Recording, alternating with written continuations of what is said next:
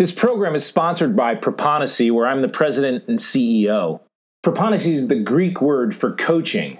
We provide SaaS technology to centers like yours. Most contact centers struggle with their people, whether it be overcoming monotony, attrition, or getting superior performance. Our solution makes it easier and cost effective to get even more than you could possibly have expected from your front line.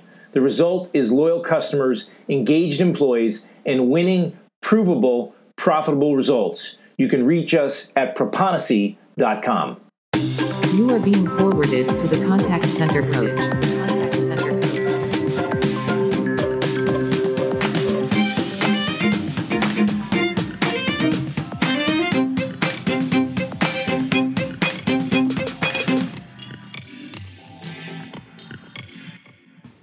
Have you ever been totally and completely psyched out in the, the sense that you were just completely destroyed in a small amount of time? Nothing actually happened to you, but you were completely psyched out. My first memory of being psyched out, just just totally psyched out. I was 16 years of age. I was playing American Legion baseball for Uncasville, which is a, a small town in Connecticut. We're playing a baseball game against the, I think it was the the Jewett City uh, American Legion team, and the pitcher on the other team was a guy by the name of Bill Dawley. He was a guy who was 16 years old. He was the maybe 17 at the time.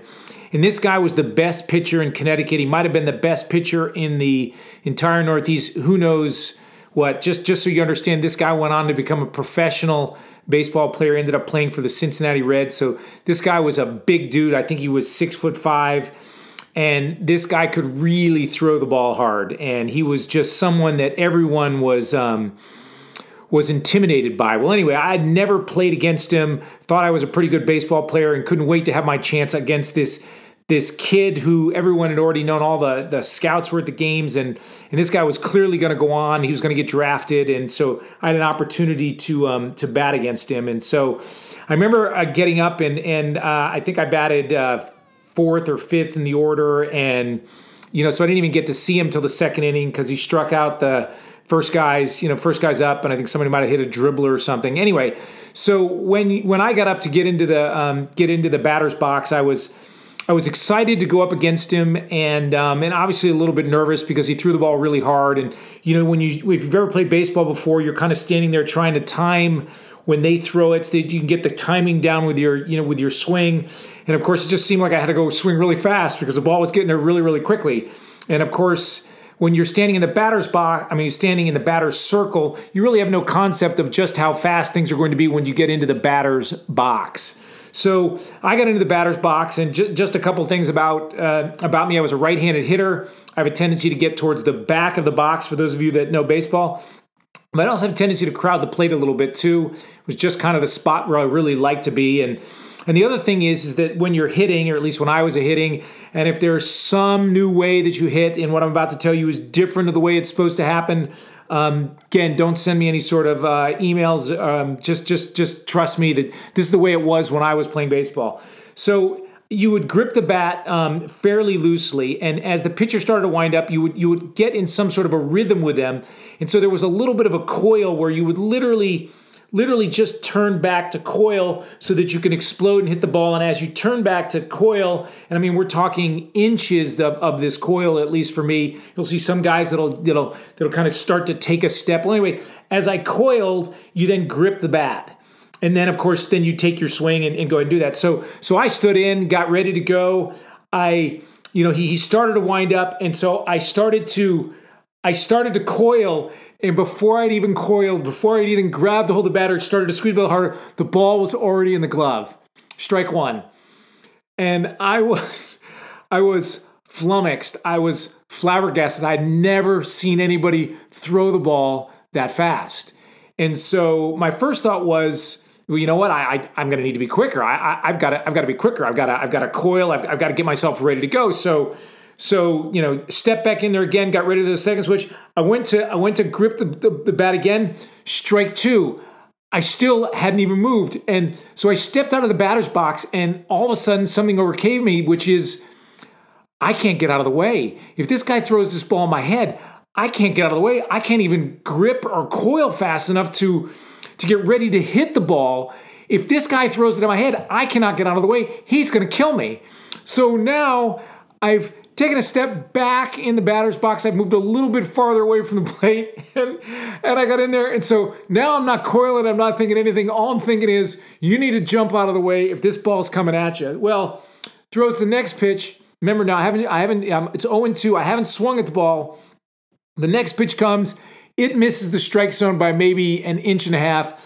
I should have swung at it because I was trying to protect the plate, but I wasn't thinking about protecting the plate. I was just thinking about protecting myself. So now it's one and two. I'm sitting there. I look over my coach. My coach goes, You got to swing. And the next pitch came, and I didn't move. I didn't swing. He called strike three. I went and sat down. Totally, completely psyched out. Totally, completely psyched out. Just so that I don't leave you thinking that I'm the biggest wimp on earth thought about that for the next couple innings. When I got ready to get up again, which was probably the fifth inning again, they're just he's just mowing people over left and right. Before I get into the batter's box, I said, you know what? I don't care where this first pitch is. I'm going to swing at it so that I can hit it, so I can get out of here as fast as humanly possible. I'm just going to try to make contact with the ball.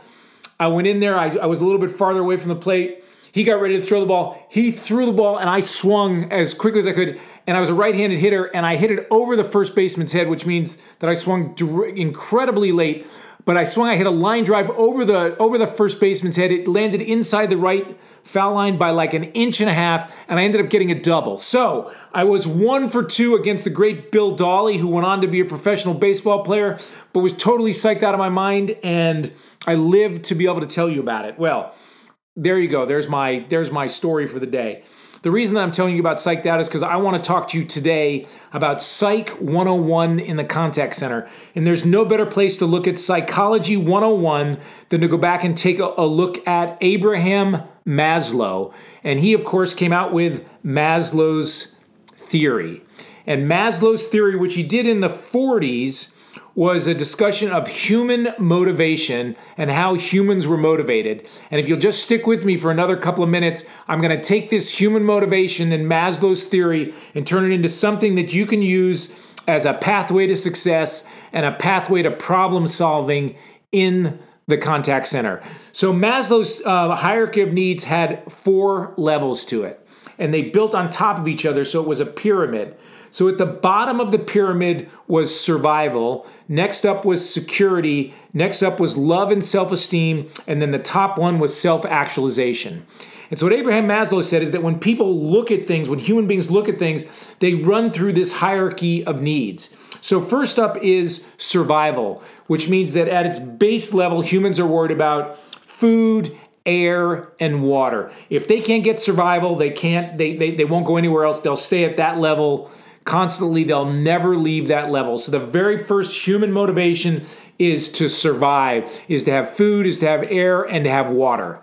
And once I've hit survival, I go to the next level, which is security, which is safety. So if, so if I've got food, air, and water, am I safe? Am I secure? Can I protect myself?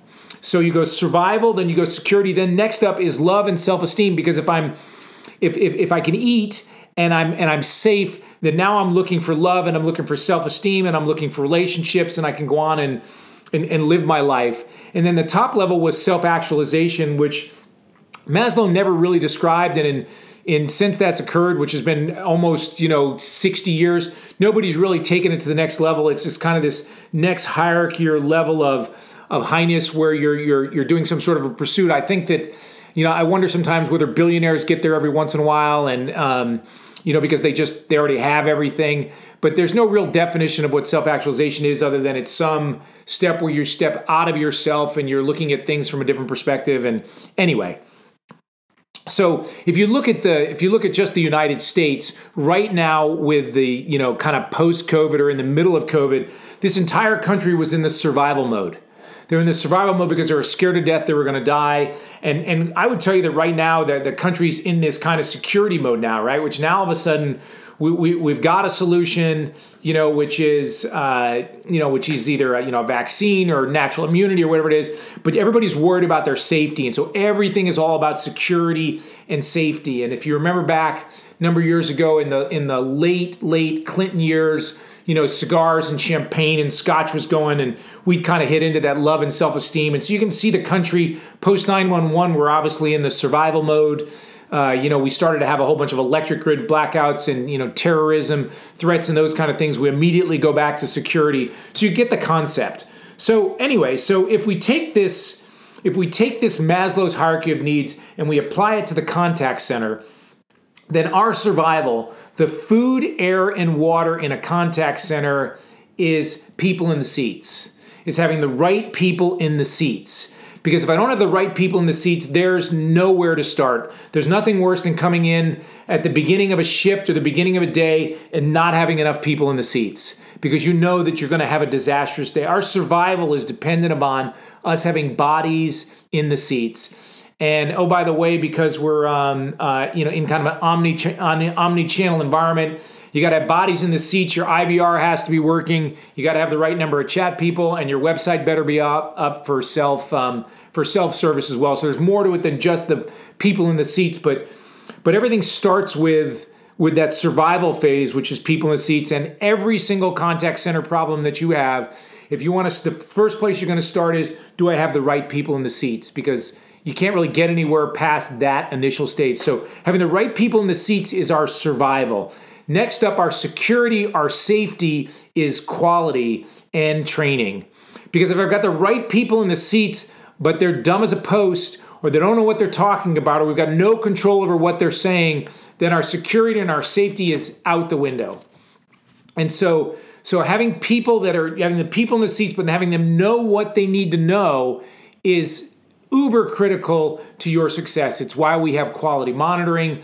It's why we do extensive training or as much training as we as we can. It's why we do burst training, you know, send coaching st- tips, do one-on-ones, do side-by-sides, do anything that we can to try to get the content and information into the people's heads. It's why when we have high turnover and we bring new people in, we're getting the people in the seats, but they don't necessarily know what they're talking about. For those of you that measure uh, average handle time, you'll obviously see that your new employees have really high average handle time. And as they begin to understand the information, begin to get the same recurring problem, begin to be able to recite information rather than have to look it up, their handle time goes down because they become they become smarter. They they understand what they're saying. They've had enough training and so your security begins to build. The uh, the the the next step up after our survival which is people in the people in the seats our security which is quality and training. Next up to compare with the maslow's love and self-esteem is having jazz people.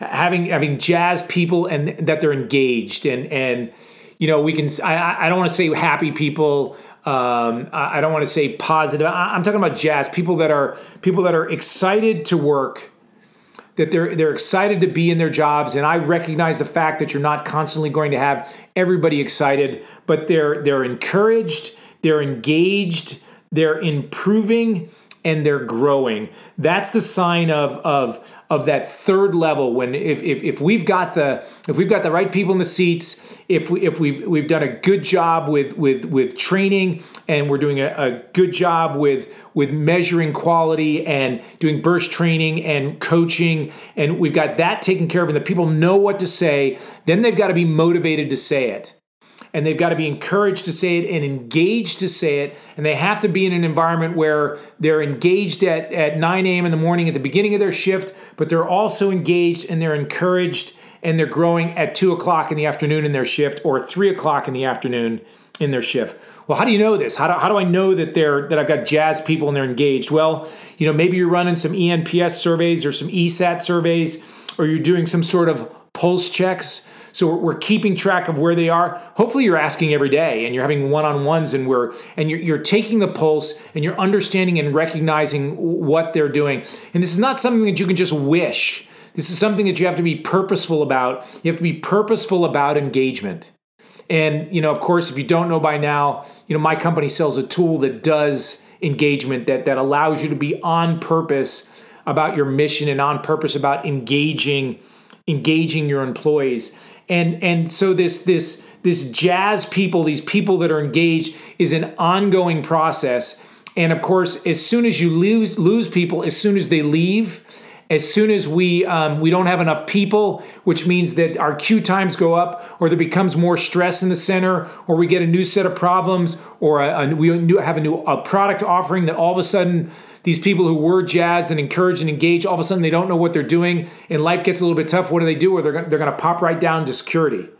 They're going to pop right down to security because we have to retrain them. We have to we have to re re give them the information that they need to be successful. And of course, you know, if they leave you, then you pop all the way back down to uh, pack, pop down to survival because now I don't have enough people in the seats and we got to bring more people on the seats. I think self actualization, this kind of nirvana, where are we when we're there? I think that I think that I would call self actualization stage kind of reward and just reward and keeping people around, which is an ever growing, ever improving center. And it's a center where you've gotten to the point where you can really begin to talk about people's careers. And sometimes that's a challenge in a contact center because, well, we've got careers because you can be a supervisor, but we don't really have the other careers other than if you just want to stay where you are. Well, I think when you hit this self actualization stage in a contact center, you, you've, you've created an environment where you can have a career in your center where you can stick around for a long period of time where people can can can be jazzed and engaged but they also can be ever growing ever improving and they can see themselves in a career i know that the airlines have some people that have been you know working in the um, working in their contact centers and ticketing you know for 30 40 years and I know a lot of that has to do with the fact that they're getting benefits and and you know they can fly all around the world. They probably have great seniority, so they can go anywhere they want. But there's also more to it than that that, that keeps them around. And and I think that that a growing contact center that can achieve this kind of self-actualization reward keeping around, I think they're growing in all the alleys. And that's that's professionally, personally, emotionally, and relationally. So they've got the alleys down, and you're probably sitting there going, Well, listen, I've been in my contact center, I've been leading my contact center for a while, or maybe you've just taken it over, or maybe you're just starting as a supervisor. You know what? We're so far away from self actualization, we're still back. You know, fighting through uh, fighting through survival at this point. We're just trying to put people in seats and then make them smart enough and and you know j- jazz and engage. We can't even hit that self actualization. But I think that's the place that you're trying to go to.